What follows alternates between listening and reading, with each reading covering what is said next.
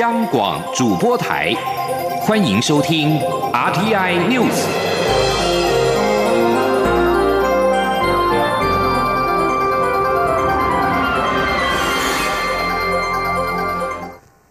各位好，欢迎收听这节央广主播台提供给您的 RTI News，我是陈子华。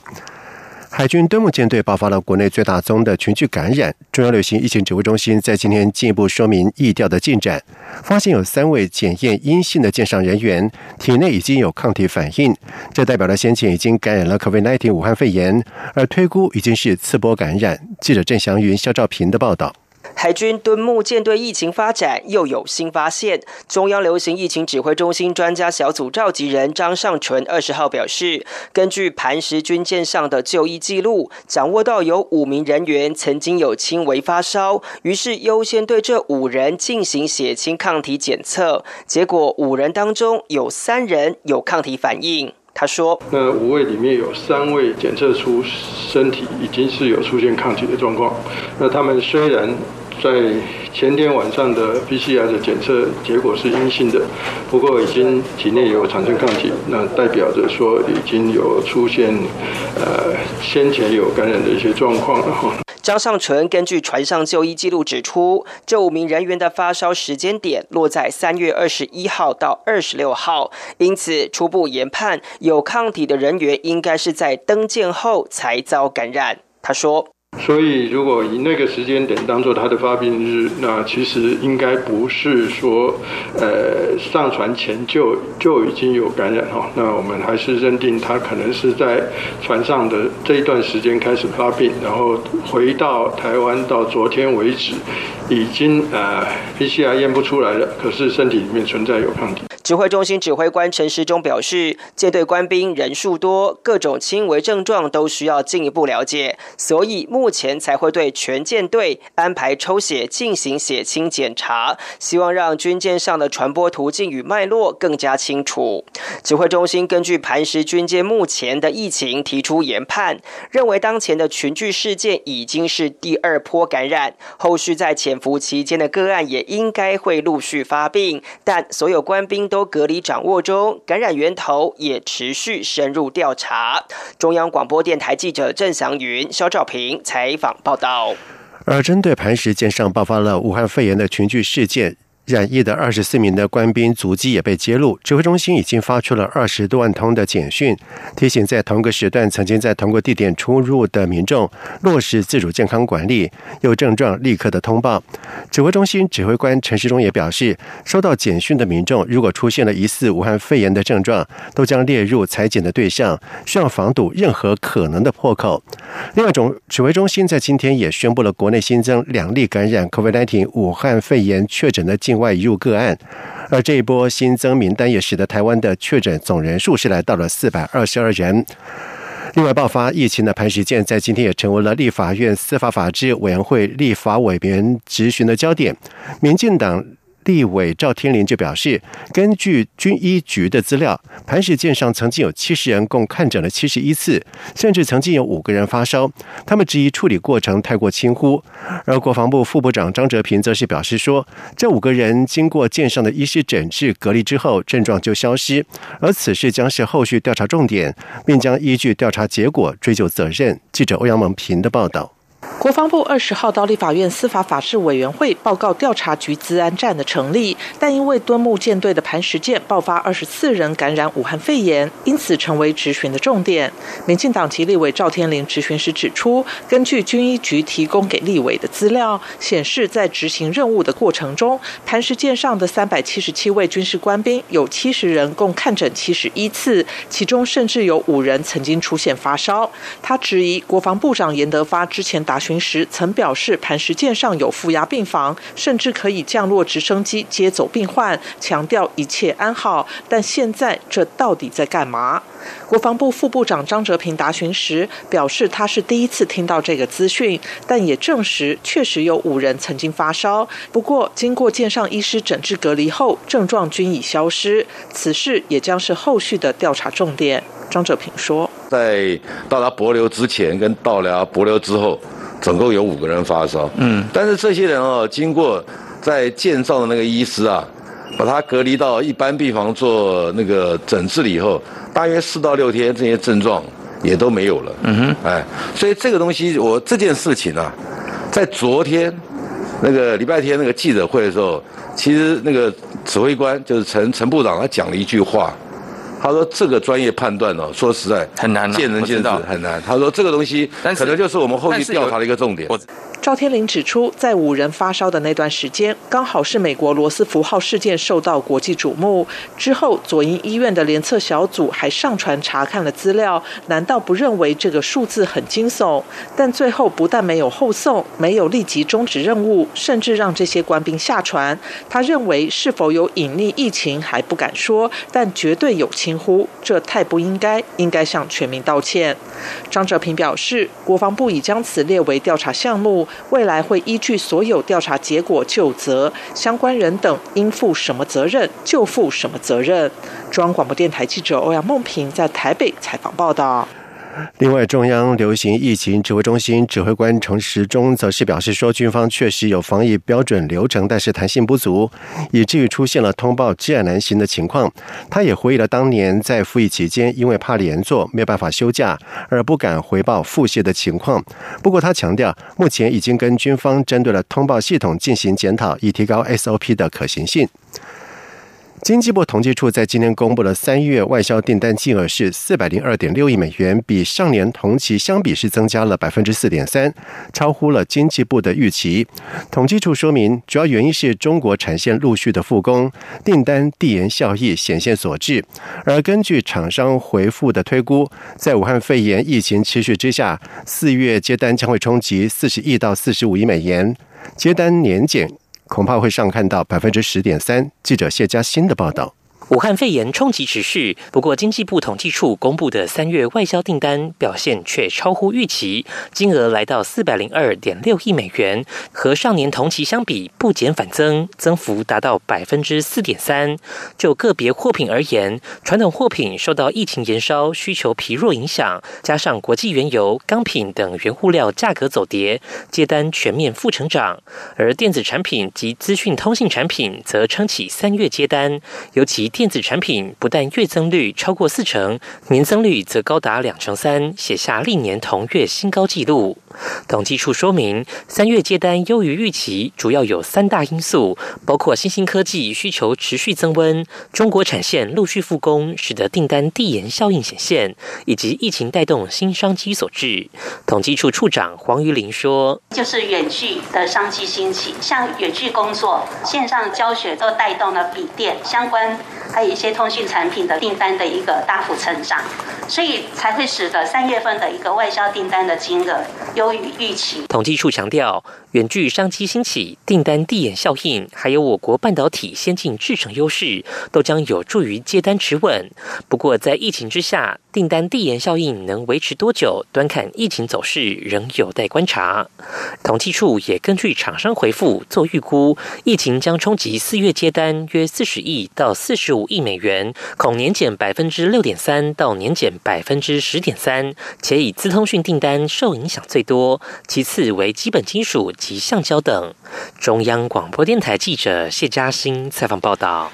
接下来我们来看台北股汇市在今天的表现情形。俗称武汉肺炎的 COVID-19 的疫情在全球仍然是没有明显的熄火，而尽管美股四大指数在上个礼拜五都是全面收红，但是美股期货电子盘转弱，使得亚洲主要的股市，包括台北股市，在今天呈现了震荡整理。台北股市在外资买超金额从十七号的新台币两百亿缩到两亿的情况之下，中场是小跌了十点，收在。一万零五百八十六点，而至于在汇市方面，新台币是小升了三分，是收在三十点零七二元。记者陈立信宏的报道。肺炎疫情在欧洲国家，包括意大利、西班牙、法国等有所趋缓，韩国也两个月来首见个位数新增病例。然而，俄罗斯病例暴增，创单日新高。全球疫情没有明显熄火，已经有超过两百四十万个确诊案例，死亡人数超过十六万。美股上周五表现强劲，但美股期货电子盘转弱，使得亚洲主要股市，包括台北股市，二十号呈现震荡整理。台北股市一早开盘一度上涨，且重登一万零六百点大关，不过随即回档之后，都在平盘以下整理，中场小跌十点，收一万零五百八十六点。至于外资布局来看，外资在疫情爆发后，在上周终结对台股连八周的卖超，改为周买超与新台币一百一十亿。二十号持续买超，不过金额缩至两亿，和十七号买超两百亿来看，差距不小。国泰政企顾问处协理简博仪指出。上周外资大手笔买超，主要是因为台积电法说优于预期，因此回补。二十号收到美股电子盘转弱，再加上台湾疫情目前处于不确定的情况，所以导致最高力道薄弱。简博仪说：“心态上来看，在期货的一个多单是有减少，那。”在现货部分的话，大概就是维持一个买超的一个格局没有改变，所以代表说它目前来讲应该还是一个已经由就是由空翻多，但是还没有到明显的一个多。那所以说等现在来看的话，目前的法人的心态来看，呃，投信是比较最多的。那这个投啊外资的的看法是慢慢的由空偏多。汇市部分，尽管台股走弱，但新台币对美元汇价持续走升，中长小升三分，收三十点零七二元。中央广播电台记者陈林信鸿报道。由海峡交流基金会接下中华航空公司的第二批的猎包机，二十号、二十一号前往上海接回滞留的台湾民众。而班机在今天下午四点十九分的时候出发前往上海浦东机场，去程的时候并没有载运乘客。国境单位表示，不同于第一批的类包机，在今天下午出发的班机。在去程的时候就没有搭载乘客，只有十多名的机组等必要人员，而回程则会再送滞留中国大陆的台湾民众返回。而班机在下午四点十九分起飞，机师看见记者正在摄影，也不忘热情的挥手致意，并且比出大拇指。猎包机预计在晚上的九点五十分返抵桃园国际机场。而大陆委员会在十九号的时候表示，搭乘指定。航班，也就是猎豹机返台的滞留民众，各约两百三十人上下，将逐一联系确认，具体的人数会在起飞之前确定。而对一部分民众表达前往机场的交通比较不方便，或者是返台证件不及办理情况，海基会已经协调了相关的台商协会、移民署全力协助。而综合前几次政府对于滞留民众的接返的任务，有二月三号以及三月十号的两批的武汉专机，以及三月二十九号、三十号的华航类包机，陆续已经从湖北接返了九百七十五人。在外电消息方面，意大利一份政论杂志《金报》叫停国务院长帕洛林正在秘密安排教宗访问中国，首站就是武汉。报道指出，有中的异国政府积极促成这件事情。奥罗林跟异国总统府、总理府高层在封城期间仍然是密会商讨。意大利杂志《真相》在日前披露了这个消息，而教廷并没有对此事发表评论。根据《真相》杂志报道说，帕罗林正在着手教宗首度访问中国的历史性的计划，首站就选在二零一九年冠状病毒疾病的爆发地点武汉，因为近日武汉解除封城，教宗访问该地可给世界其他国家带来象征希望的重生意义。教宗之后将会转往北京等城市访问。美国国防部表示，将把限制军方人员移动的禁令延长到六月三十号，以遏制。武汉肺炎疫情的散播，但是将允许若干海外驻军重新部署以及调动返国。法新社报道说，美国国防部人士与战备次长。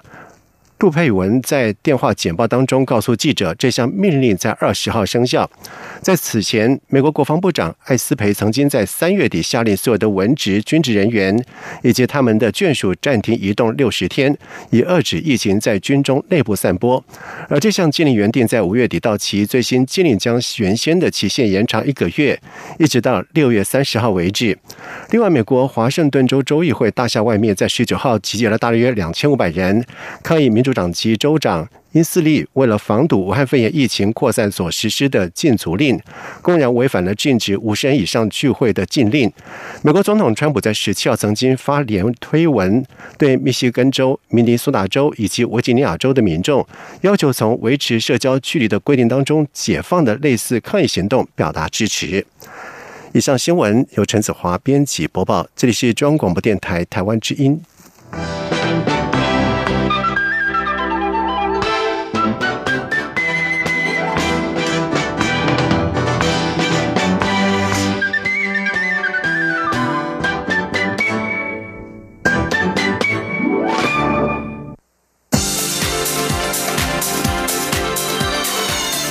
是中央广播电台台湾之音，欢迎继续收听新闻。现在时间是晚上的七点十五分，欢迎继续收听新闻。受到武汉肺炎疫情的冲击，各国出现了物资抢购潮，而各国也开始实施原物料的管制措施。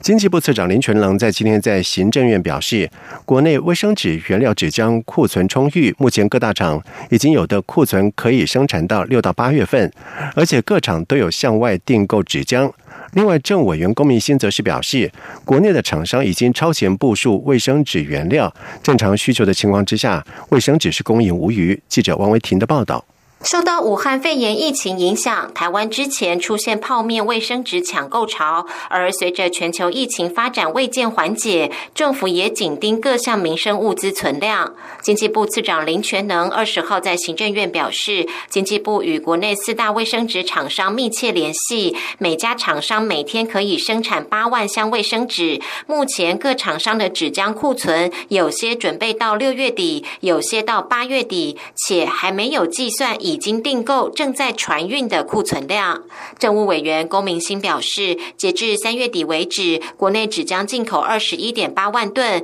比去年同期增加百分之二十六，也就是超前部署增加订购超过四分之一。他说，在正常需求下，卫生纸供应足够。龚明鑫说。到三月底进口已经是二十一点八万吨嘛，哈，那这一个数进口的数量是比去年的同期增加了百分之二十六，也就是我们基本上比平常，哦超前部署的增加了这个四分之一以上，哦，所以按照正正常的情况之下的话，基本上是足够的哈。在其他民生物资方面，国内泡面厂商以七月中原普渡的产能为标准生产，每个月可以生产四百万箱；沙拉油每月平均生产一百八十万桶。国内黄豆存量七十二点九万公吨，足够四点一个月使用。面粉部分，每月可以生产三百四十一万袋二十二公斤的面粉。国内小麦库存五十六点七万公吨，有五点五个月使用量。农委会副主委陈俊记表示，畜禽饲料使用的黄豆、玉米和小麦，未来六个月有三百万吨的存量，可以供应到八月底。且美国玉米订单可以如期出货，饲料用的黄小玉年底前可如期到货。而在医疗物资方面，卫福部次长何启功指出，国内额温枪日产量一万八千支，但是国内需求仍在。截至目前为止，已经进口十三万支，供需将逐渐平衡。而口罩销售累计三亿四千多万片，民众需求逐渐稳定。他表示，台湾呼吸器存量充足，且目前国内武汉肺炎确诊病患需要使用呼吸器的比率约百分之六，使用端仍足够。其他防疫物资方面，防护衣库存十二万件，隔离衣一百多万件，医院端防护衣库存十六万件。政府会尽量提升防护衣进口，但是因为防护衣仅在紧急医疗环境使用，目前存量足够。中央广播电台记者王威婷采访报道。立法院外交及国防委员会在今天邀请了外交部报告我国运用 NGO 推动国际合作之做法，并被质询。而针对台湾获邀出席今年世界卫生大会 （WHO） 的可能性。外交部国际组织司司长陈锦龙表示，难度还是很高，但是会努力争取到最后一刻。而虽然今年受邀的机会依旧博大，但是他也强调，目前仍在针对各种的可能性，持续与友邦和包括美国在内的理念相近的国家进行很深入的讨论。记者王兆坤的报道。关于今年世卫大会的开会方式，外交部国际组织司司长陈龙锦表示，根据世卫组织秘书处上周的说法。五月十八号规划以视讯方式开议，议程也相当精简。新冠病毒应是讨论重点。台湾今年受邀出席的可能性依旧不高。有立委以一到十分，请陈龙锦评估难度是几分？陈龙锦表示，目前还很难说，因为友邦及理念相近国家一直在幕后为我积极洽商，外交部会继续努力，争取到最后一刻。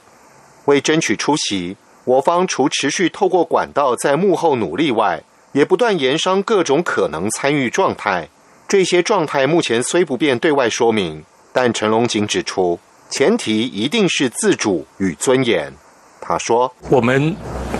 不排除任何可能的选项。呃，其实呃有很多不同的揣测，嗯，但是我们基本的原则是一定要符合呃自主、尊严这两项呃是大前提。呃，其实综合研判呃几率是很小，但是呃可以跟委员报告，在幕后呃我们的国际友人啊一直很积极的帮我们在竞价。此外。世卫组织干事长谭德赛指控我政府及人民对他进行抹黑攻击一事，近来引起许多网络论战。有立委关切这些论战是否影响到对外关系。外交部次长徐思俭答询时表示，我国国民到网络上留言是言论自由，但这些言论是否会造成影响？徐思俭则说，谭德赛可能本来就是这样认为吧，他有他既定的立场。中央广播电台记者王兆坤台北采访报道。另外，立法院朝野党团在今天是再度针对了追加特别预算一千五百亿元的纾困特别条例修正草案进行了协商。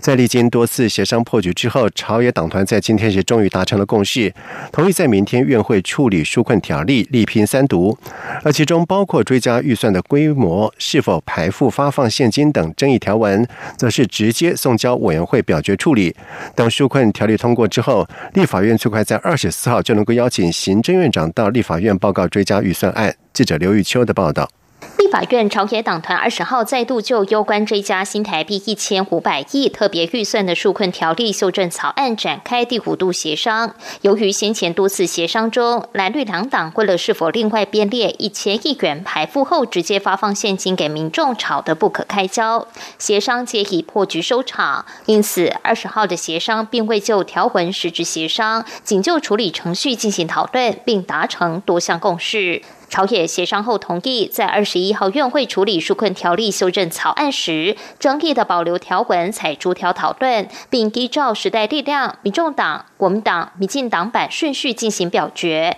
而待纾困条例完成三读后，立法院最快二十四号就能邀请行政院长及财经部会相关首长到立法院报告追加预算案。立法院长游锡坤宣读朝野协商结果，各党团同意行政院约二十三日星期四，如果通过中央政府严重特殊传染性肺炎防治及纾困中心特别条例追加预算案，案并送至立法院时，将其列入四月二十四日星期五院会报告事项，并于同日邀请行政院院长、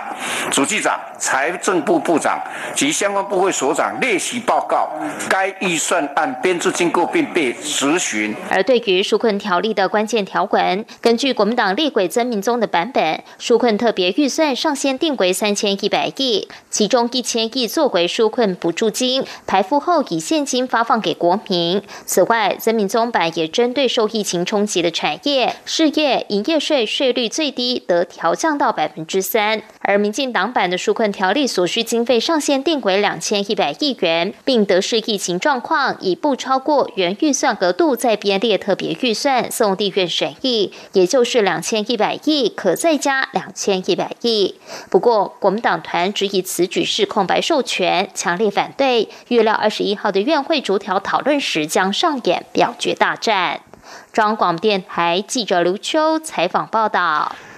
前香港铜锣湾书店店长林荣基在四月二十五号将在台北重新开书店，不过在今天却接获了一家律师事务所的发函，声称接受三月初注册的铜锣湾书店有限公司的委托，要求林荣基不得使用铜锣湾书店的名称。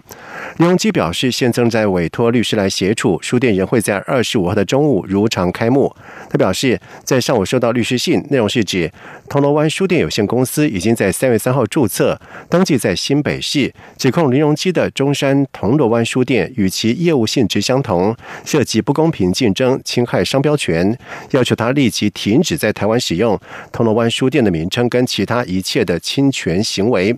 林荣基直呼。香港铜锣湾书店已经被中共用暴力摧毁收购，没想到他们又抢先注册，在台湾又开一家假的。而对此，经济部智慧财产局表示，铜锣湾书店是属于地名加上通用名词的商标，除非申请能够证明特殊性或者是有辨识度，否则一般不会通过审查。在这个前提之下，林荣基也能够被妥资料提出申请。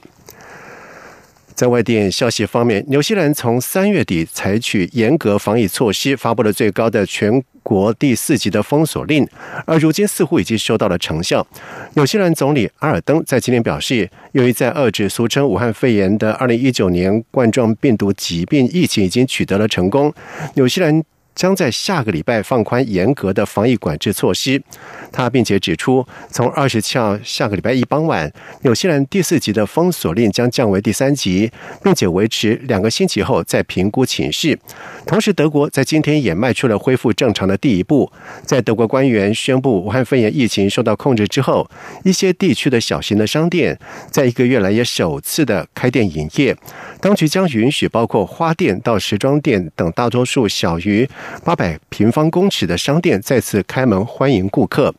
而虽然第一批商店将在今天开放，但是德国的十六个邦将各自以稍微不同的速度来解除限制，而首都柏林等邦重新开放的时间将需要更长的时间。接下来进行今天的前进新南向。前进新南向。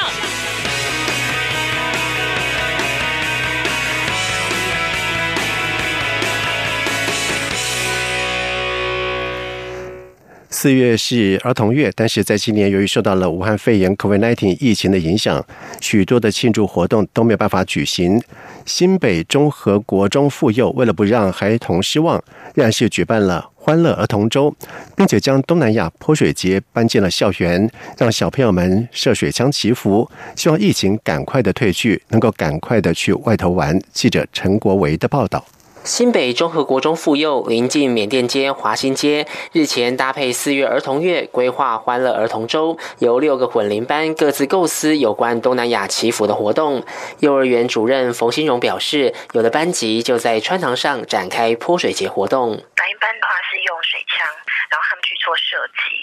射击的话就是说把那个打击掉那个疫情不好的东西。小孩子们他们大部分都会说希望就是能够赶快把疫情赶走，然后他们好希望可以赶快出去玩。校内虽然没有大佛，但也有班级透过自己制作的 Q 版玉佛，再撒下碎纸片祈福。是一个小娃娃，因为我们教室平常本来就是有很多就是学习角落的积木，他们用积木做了一些造景，然后用一些碎纸片做成了那个类似是水，然后做了一个小水舀这样子，舀着碎纸片，然后就是往娃娃的头上做那个仪式动作。不少孩子的妈妈是新住民，这次虽然受到疫情的关系无法一同参加同乐会，但事先已经拿出压箱宝，提供孩子跳泰国舞的服装以及缅甸百夷特色服饰，也有妈妈带来许多家乡特产，像是咖喱饺、千层糕、椰奶冻等美食，让小朋友玩得开心，也吃得开心。中央广播电台记者陈国伟新北采访报道。